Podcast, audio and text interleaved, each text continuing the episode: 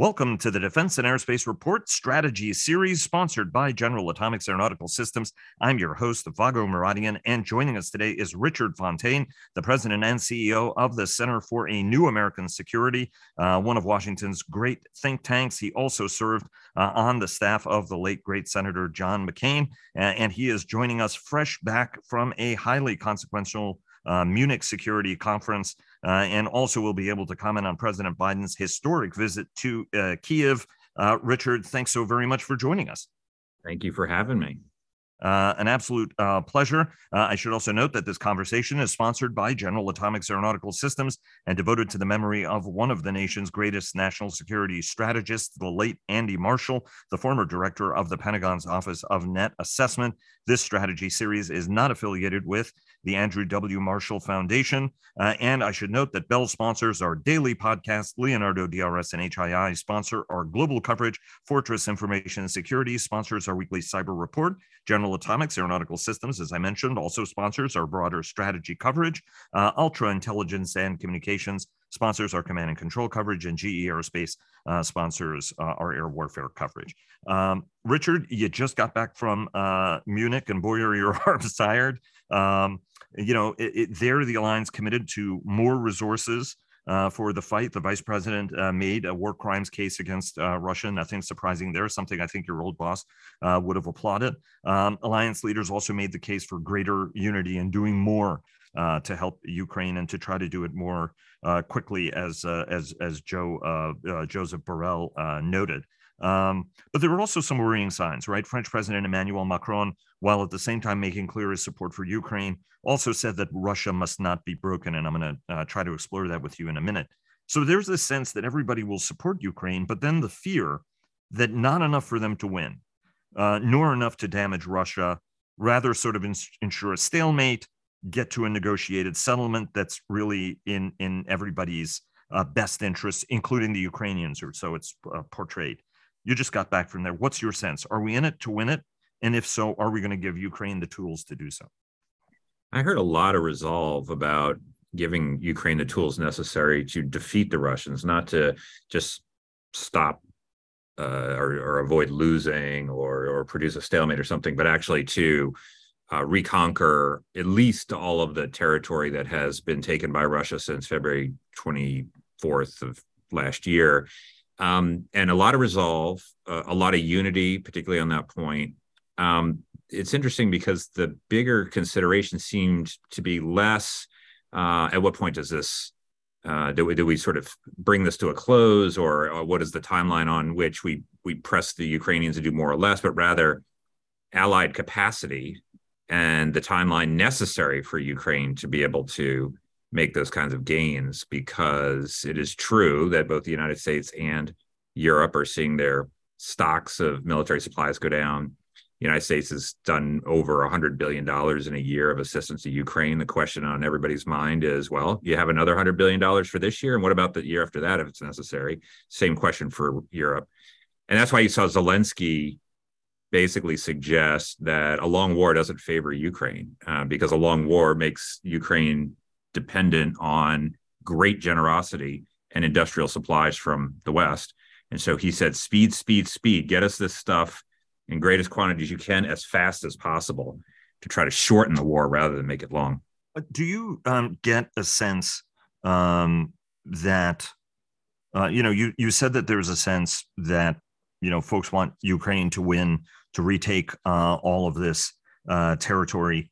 Um, it was interesting to me that even late last year, some of the smartest people I knew at the Pentagon, it was only late last year that it dawned on them that, hey, wait a minute, you know, there is a direct bright line between um, Ukraine winning uh, against Russia and deterring uh, China, right? Many in the Pentagon have taken the view that every dollar that goes to Kiev is one less dollar that goes to prepare the nation against uh, against China, as opposed to thinking looking at this as conjoined, right?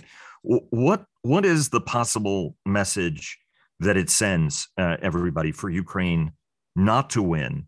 And as Michael Khodorkovsky uh, wrote today, uh, right, he argues that if Ru- that would that could constitute a win for Russia and therefore empower China. How direct is that link? And do you think that everybody now fully understands the link between these two uh, conflicts? Right, as as Wang Yi uh, went from uh, Munich to Moscow to reaffirm how rock solid the relationship between these two countries is.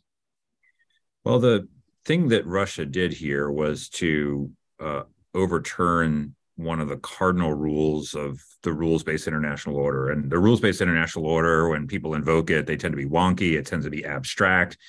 Well, this time it's not, it's concrete and it's real lives at stake. And the cardinal rule is no uh, wars of conquest, no territorial aggression, no changing borders by force. That's exactly what Russia's trying to do. If Russia succeeds in that, it pays some cost, but ultimately is successful. That's going to be a very instructive lesson to would be aggressors in the future, potentially including China.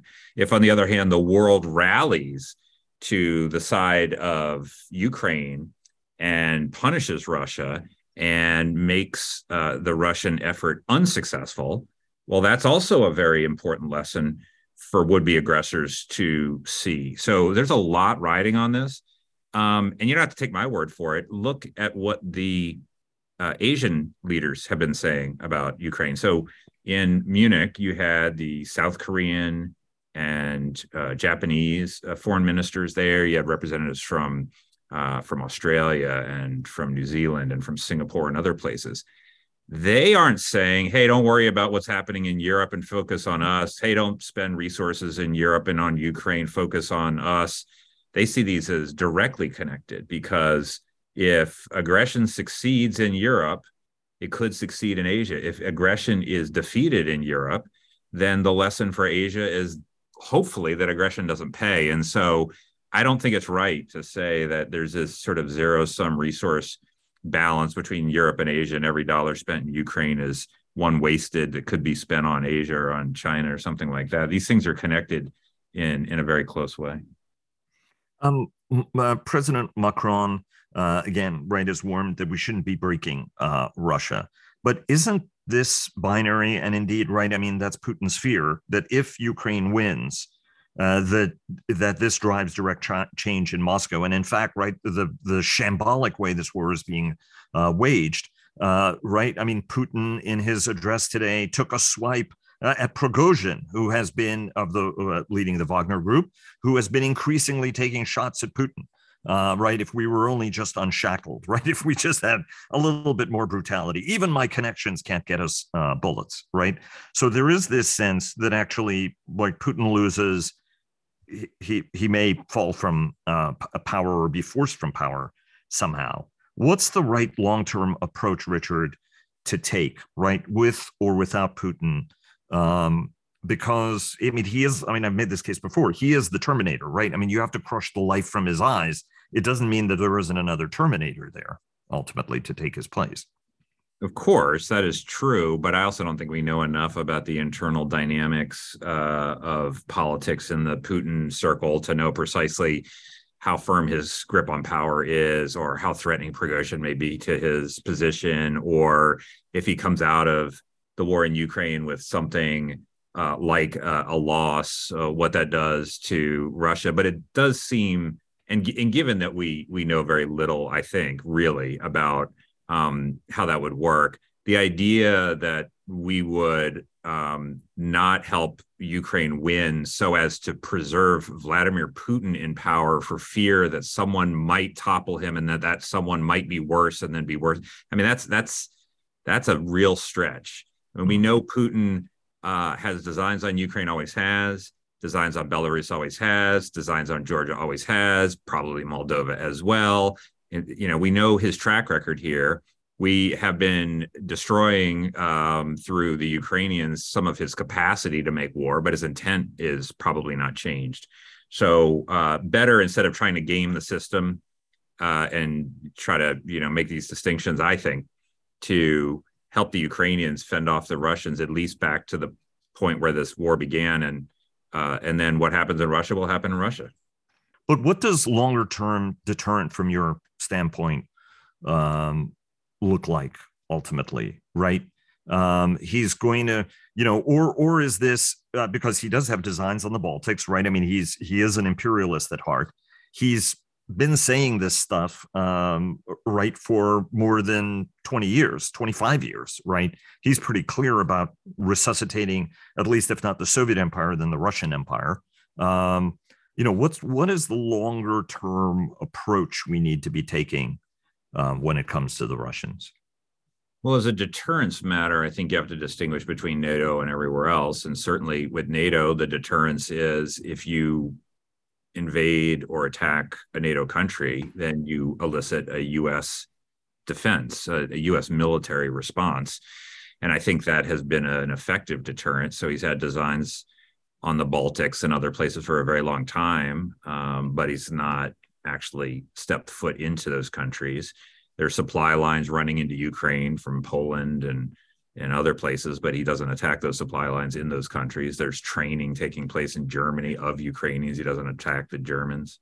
Uh, and I think that's because he knows that any of those things would elicit an American military response.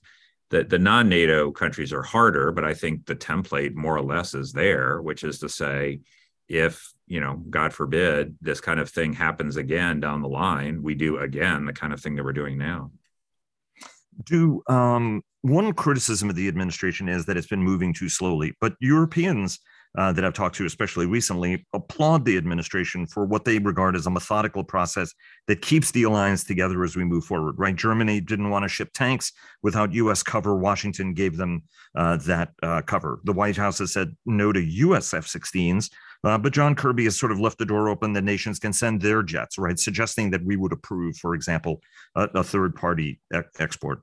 Is incre- incrementalism a strategic advantage in this case, or or or a signal of weakness, as some fear?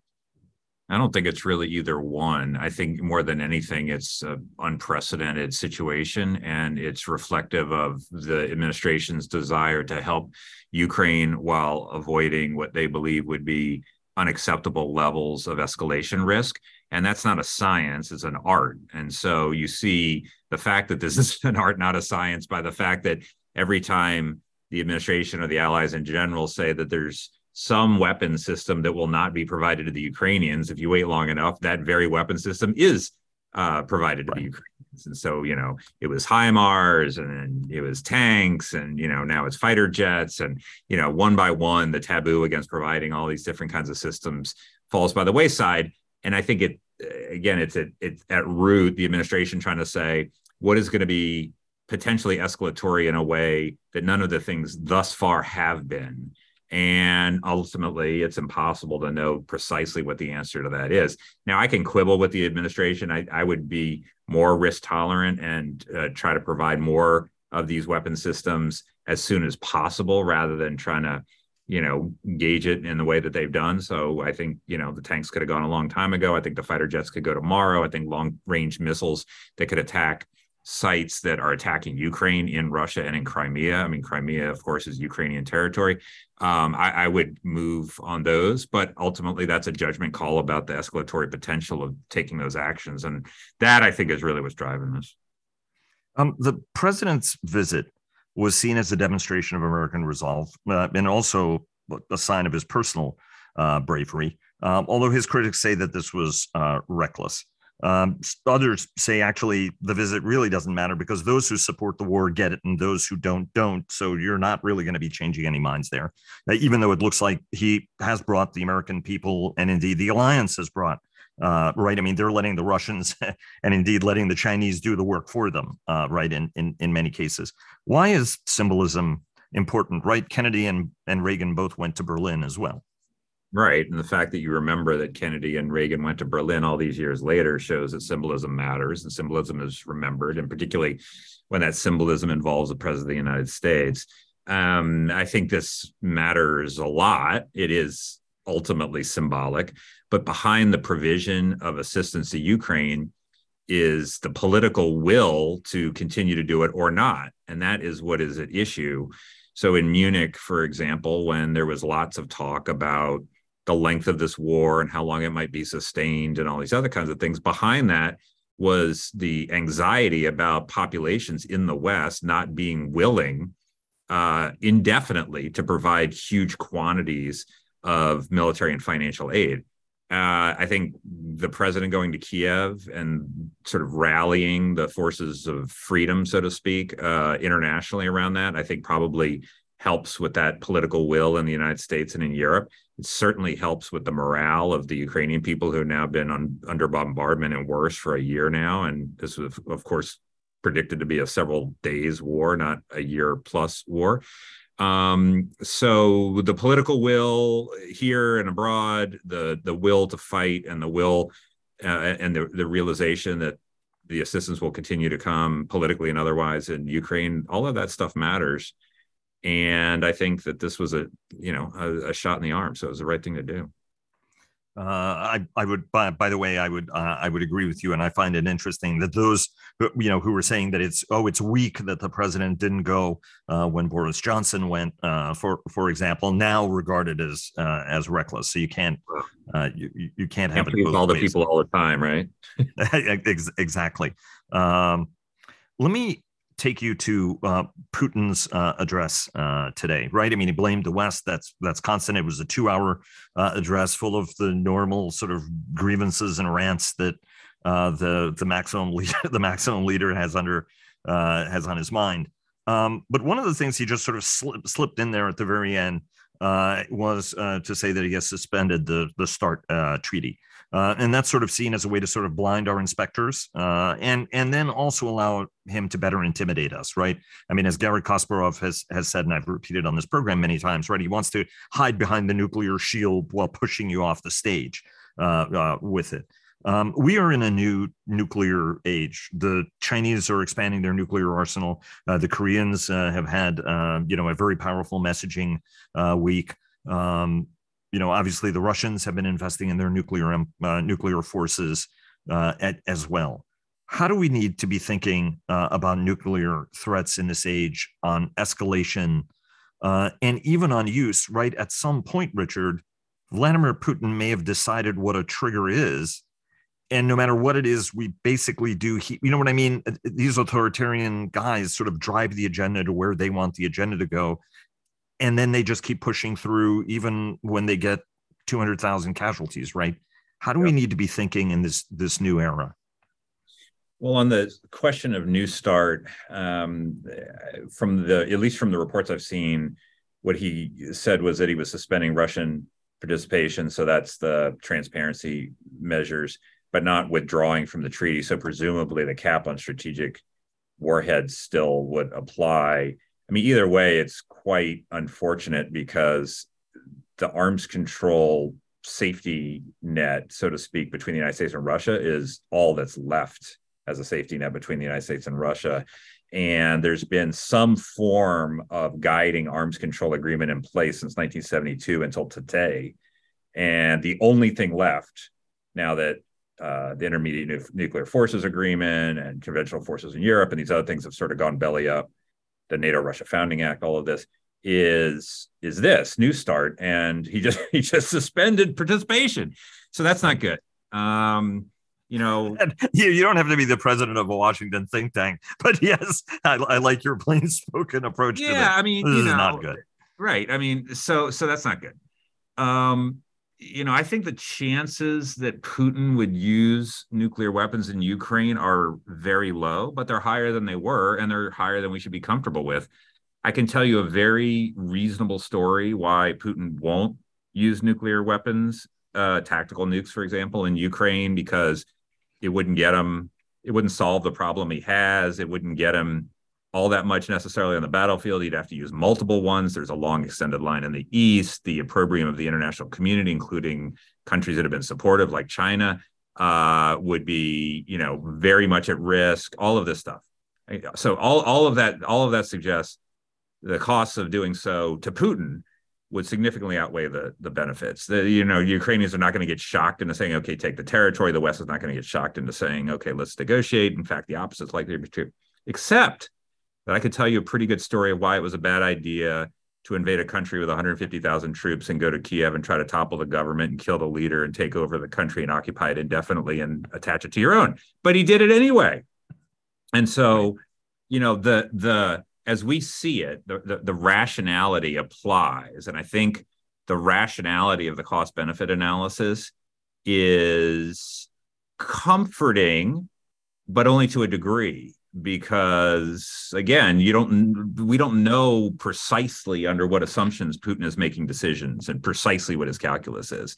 And you know when you're talking nukes you're talking about you know low probability extremely high consequence uh, act. And even if it was a nuclear a tactical nuclear weapon in ukraine uh, that for some reason was not as destructive as we would think the world is a different place the day after nuclear weapons are used on the battlefield for the first time since 1945. So um, I think we have to take this stuff very seriously.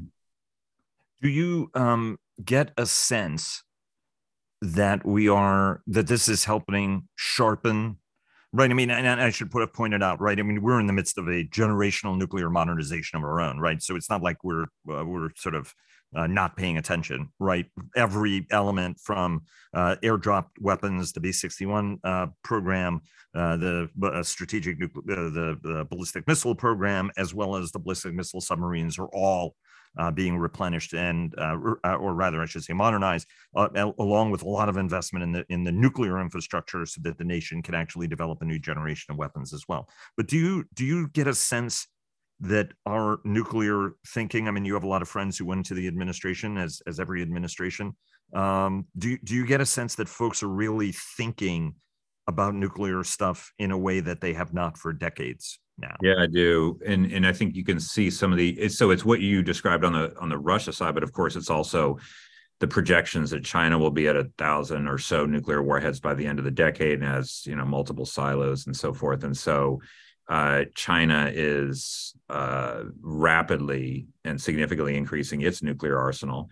And of course, Russia and China are working together. We're not working with either one of those. And so that um, puts, even before Putin's announcement today, puts in real tension the notion of a bilateral arms control agreement between the United States and Russia that seeks general parity in strategic nuclear warheads if China's not party of that and is sort of doing its own thing, and the United States has to deter both simultaneously.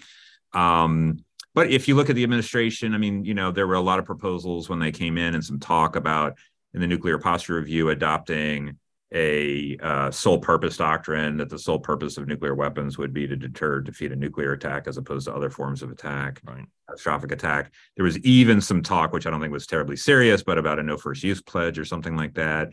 There was a lot about, uh, you know, uh, reducing the role that nuclear weapons play in, in national security, and most of that's gone out the window.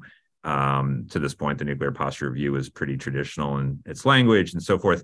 The modernization plans are continuing, and I think that's just a recognition of the fact that uh, unless and until our adversaries and potential adversaries give up their own nukes, then we're stuck with having to live in the world we live in, and that includes uh, us having a responsible nuclear posture of our own. Um, uh, well, well said. Um, what are the lessons from Ukraine that are the most relevant to continuing uh, to deter China or uh, God forbid, Richard, uh, if they miscalculate over Taiwan, uh, to successfully fight it?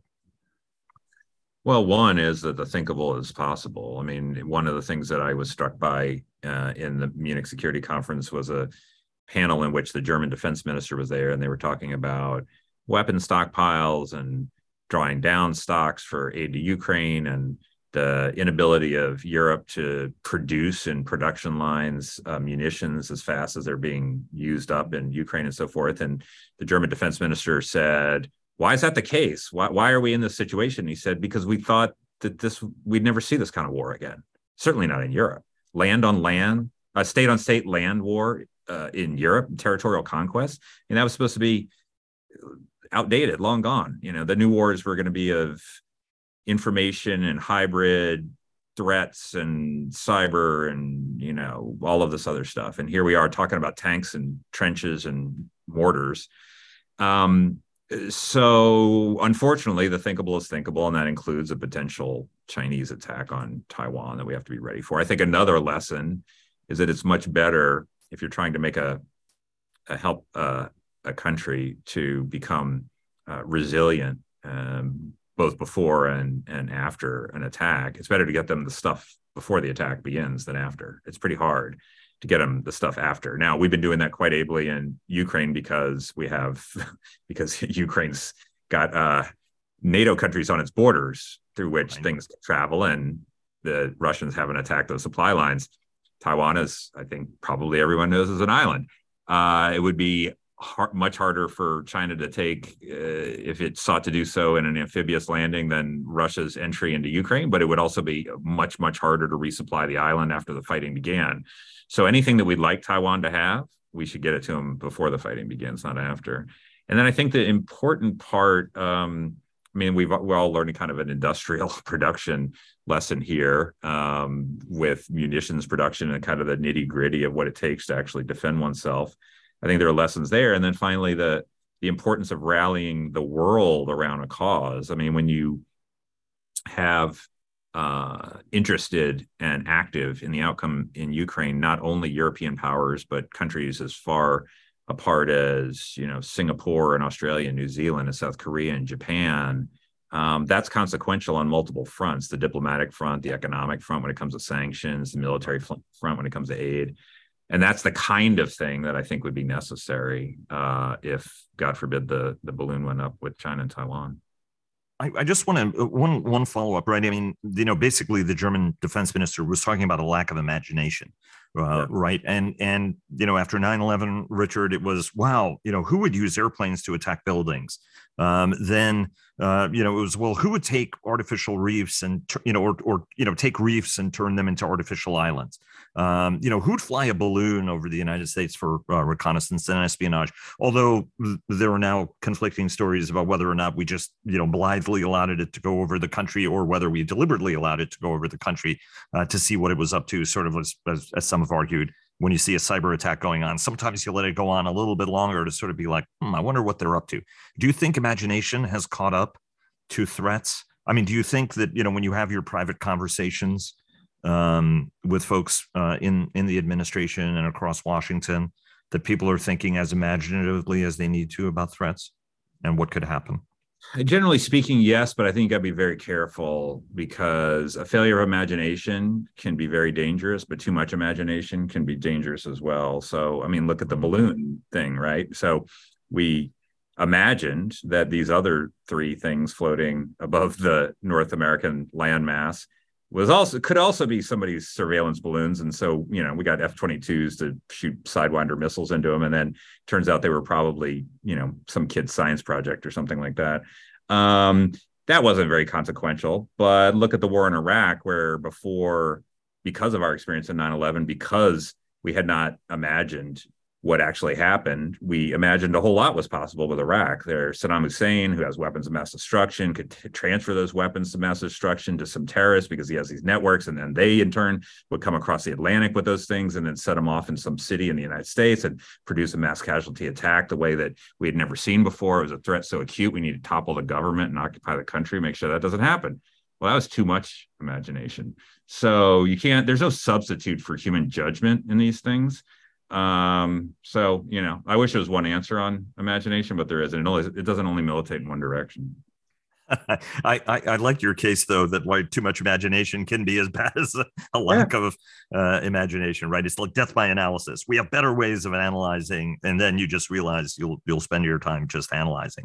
Um, Secretary of State Antony Blinken um, said uh, during uh, the Wehrkunde Tagung that you just returned to, or that's its old name, um, that the, the, U.S. suspicion that China actually uh, may soon start to overtly supply weapons to Russia. And in fact, experts say that Beijing has already been doing that through third parties. Wang Yi is in, uh, you know, visited uh, Moscow after Munich, as I mentioned, and, and Xi Jinping is, is going to be in Moscow uh, soon as well let's, for the sake of argument, say that these two get together, right? I mean, the worst nightmare, right, is Henry Kissinger and Peter Rodman, and everybody has warned us, right? Whatever you do, keep the Chinese and the Russians separated. But they've pledged, you know, the relationship is never more rock solid, uh, endless uh, friendship. And I'm reminded that over the past decades, economic sanctions haven't curbed Iran, they haven't curbed North Korea. Um, they haven't really worked all that well against Russia. So, what, Richard, do we have in our toolbox if these two vast countries, maybe with the acquiescence of India, and by the way, a whole bunch of other countries around the planet that actually don't like to be dictated by us, actually decide that they can separate into another coalition, right? That the, the Cold War separation is already underway, and they're the ones driving the bus, not us. And, and how we respond to that ultimately in a in a fashion that changes their course meaningfully. Yeah, on the specific question of China providing weapons overtly, uh, or even, I guess, covertly but directly to Russia, uh, I, I, believe the reason they haven't done it this far is not because they believe that by doing so they're going to elicit punishing sanctions by the United States, and therefore the cost is higher than the benefit. Maybe, but I think um, I think the the Chinese believe that that Europe is in play geopolitically as a entity, and that by doing this, uh, they could lose Europe. I mean, as recently as this weekend, Wang Yi was in Munich, and you know he picked up on some of the old Macron language about strategic autonomy for Europe, and he said, "Yeah, yeah, yeah, you know, Europe should seize its strategic autonomy." Well, who is it supposed to be strategically autonomous to? The United States, because China, I believe, sees Europe and the United States as severable powers. They believe they're going to be in a long-term uh, period of competition, if not confrontation, with the United States. They believe that's not necessarily the case with Europe. So they've had a different kind of economic and charm offensive uh, toward Europe than they've had certainly toward the United States. But what is probably the single best way of poisoning the well with Europe and getting it to align more closely to the United States in the in the approach of China? It would be at the time of Europe's peril, China actively aids the aggressor. And that is what's at issue here. And I think that has been a deterrent because China doesn't want to have to own the fallout in Europe from being seen as, you know, adding the, aiding the aggressor. Now, it may overcome those qualms if it believes that Russia's on such a back foot that it could, uh, you know, fail utterly. Um, so it's going to make that calculation. But I think the U.S. role in this narrow question, I guess, anyway, of providing weapons should be to do what the administration has started to do, which is publicize over and over again and in Europe the Chinese potential and potentially intention to supply the aggressor at a time of land war in Europe, so that the price that China would pay reputationally and geopolitically in Europe for doing so is high and hopefully could deter them to a greater degree of doing it in the first place. Uh, but over the longer term, right? If the world, right? I mean, there's this sense that, well, we don't want to be in another Cold War, whereas we already probably have been in another Cold War for a while, right? I mean, the whole Russians, uh, whole Chinese strategy and the Russian strategy, right, was uh, let their greed take care of this, right? They want oligarchs' money. They they need to sell the yachts. They need to sell the luxury goods, the jets um, the vacations, right? Russians have still not been stopped from vacationing all over Europe. Oligarchs have, regular Russians can go. Um, the Chinese, same thing, right? We're going to let, you know, the, the, their, their greed will give us the rope with which to hang them, right? W- what does this look like as we look five, ten years from now, uh, Richard? And, right, India does not want to choose sides, right? A more authoritarian India under uh, uh, Narendra Modi. A lot of countries want to fall kind of in the middle. They don't like to be dictated to. They don't like strings attached to their at least not the strings we put on them. They seem perfectly comfortable with the, the strings Beijing and Moscow put on them. How do we need to be thinking about what this confrontation looks like as we uh, stand off, right? Competition. I don't put your adjective there. What does it look like? And what are the things we need to do to hold us in good stead as we look forward five, ten years? I think there's a few things that you can dismiss that have sort of been in circulation. I mean, for years, this was this idea of, you know, do a reverse Kissinger. So, you know, Nixon and Kissinger opened to China to balance the Soviet Union. Well, now China's the big challenge. We're going to somehow uh, align with Russia to together balance China.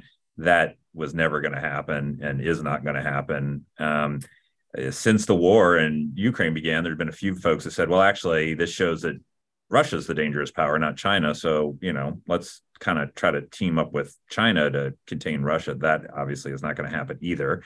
Um, and yeah, you're right. Most countries don't want to make a big strategic choice between the United States and China or the United States and Russia. Most countries want some mix of security and economic benefits from everybody if they can get them. And I don't think that we can or need to ask countries to make an overarching, you're in this solid geopolitical block or that one, a la the Cold War. But there's going to be a million individual choices that the United States and other countries are going to have to make about what they are willing to do or not do with respect right. to the competing imperatives of US policy or Russian policy or China policy. And we want them to be able to uh, have the freedom to be independent and sovereign and hopefully to uh, not acquiesce to Chinese and Russian preferences over time. And that then in turn, you know, implies a whole program of activity uh, when it comes to these countries in question. Um, but I think that we're just very likely to be stuck with a long term uh, period of pretty frosty and competitive relations with China and even worse relations with Russia as long as Putin is in charge. What does a thoughtful long term strategy um, regarding China look like? Um, there are those who say, well, you know, we can continue doing trade as, you know, right. I mean, the, the Eric Sayers model, right. I mean, I don't care whether my lawn furniture is made in China. I may care if a lot of other things are made in China. And it looks like we're concerned about a lot of things made in China. Uh, and, and for good reason, right. That wealth is being used to build military capacity to be used against us. Um, and just like technology is being stolen, before we started taping, we talked about uh, some of the things that both Senators uh, uh, Warner and Rubio uh, from the Select In- uh, Senate Select Intelligence Committee have been talking about about reducing China's access to technology. Ultimately, what what is it that we should be doing? What is it we want? What is the goal? Because we talk about competition. Competition for what? What does this look like? What do we want to achieve? Is yeah, it deter- right? How do we need to fundamentally think about what it is we want if we're going to execute a thoughtful strategy? Right. So th- this is, I think, in some ways, the big question. I read a little article for Foreign Affairs last year where I said, you know, there's great bipartisan support for a competitive approach to China. I think there's a lot of consensus about the diagnosis of the long term China challenge. There's increasing levels of activity, whether it comes to, I don't know, military, domestic innovation, economics, whatever. So we've got basically most of the components we would want for a long-term China strategy, with one exception, which is an objective. Because we know what we don't want, right? We don't want China to dominate Asia. We don't want China to uh, spread its illiberal values. We don't want China to do this. We don't want China to attack Taiwan. We don't want China to do that. Okay, got it. We know we don't want. What do we want? Unless you think that you know Gorbachev in China is right around the corner and we won't have to worry about this problem anymore because it's all going to fall apart, which I think is extremely unlikely, um, then we're stuck with this relationship. So what is the objective of our of our policy toward China? And I think it's abstract, but I think our objective should be to make China unwilling or unable to overturn the most important elements of the international order that we care about the most. Now that's abstract, but it means you don't do several other things. One, you're not actively trying to overthrow the Chinese Communist Party in some sort of regime change, you know, kind of thing. Uh, nor are you just acquiescing, saying, you know, we're going to somehow empower the moderates or, you know, we need to cooperate and all this stuff. You look at the things that China is doing that would matter most, and you resist those, you compete against those, you build up the um, the, the the capacity and the and hopefully the willingness of allied and partner countries to do the same, and you build up your own sources of strength. So I, I think uh, that is the objective, and you have to, of course, then specify precisely what it is you mean by those in concrete terms. Uh, so in that sense, the you know Chinese military activity in Asia is more important than Chinese military activity in Latin America and the Western Hemisphere and, and Africa, even though China's both trying to get a base in Cambodia and a base in uh, Equatorial Guinea. Well, the one in Cambodia matters more because of the, you know, and so you can sort of then start to set priorities around Chinese activity and then develop responses to it under the assumption that we're going to be in this competition indefinitely and that I think has got to be the approach. But we're not there yet. Some of our, you know, the Japanese are actually out ahead of us. We've defined what we don't like and what we don't want. We've defined some of what we're going to do about that, but we haven't defined what it is we can live with. And ultimately, I think we're going to live with a China that is governed by the Chinese Communist Party indefinitely. But it could become unwilling to overturn the order that we like because it discerns an interest of its own in some of the rules, or it become unable because it is, you know, because of its demographics, its economic problems, it becomes harder and harder for it to project power or because we're so good at deterrence and and and and we've built up so many partnerships in the region that it's constrained. So there's a variety of paths to that objective but that i believe is is the objective or should be anyway and and you're encouraged uh, because it's been pretty rapid progress over the last couple of years hasn't it by with the given how the united states has marshaled i mean despite olaf scholz going to Berlin, of course, right, which did not strike the right tone, perhaps. But overall, are you satisfied with sort of the arc and and the way people? I mean, I would not have imagined, especially under Marcos, right? I mean, there was the sense that he was more indebted to China than Duterte was, and yet he strikes arguably one of the most important security agreements we've struck in the Pacific in a long time. Yeah, and you've got to hand some credit to our own diplomats, but the lion's share goes to Xi Jinping himself. I, I mean, in, in especially over the course of the last few years, the height of the pandemic, and you know, American political disarray, and the whole thing, China had the golden opportunity to show the world that its leadership would be benign, if not beneficial, to other countries in the world. And how did they react? They got in a border set of skirmishes with India that has really turned the Indian government in an anti-China direction. Uh, they practice uh, blockading Taiwan, including shooting missiles into Japan's EEZ. And now, you know, Japan has become even more suspicious of China. Uh, I mean, you can sort of go around. Uh, what was most striking to me is when when uh, the Chinese took the two Canadian citizens hostage, basically, right, uh, and kept them for several years, and really turned popular opinion and government policy in Canada. They turned Canada against them. Do you know how hard that is to do? To turn yeah, Canada yes. against you. If you can turn Canada against you, you can turn almost anybody against you.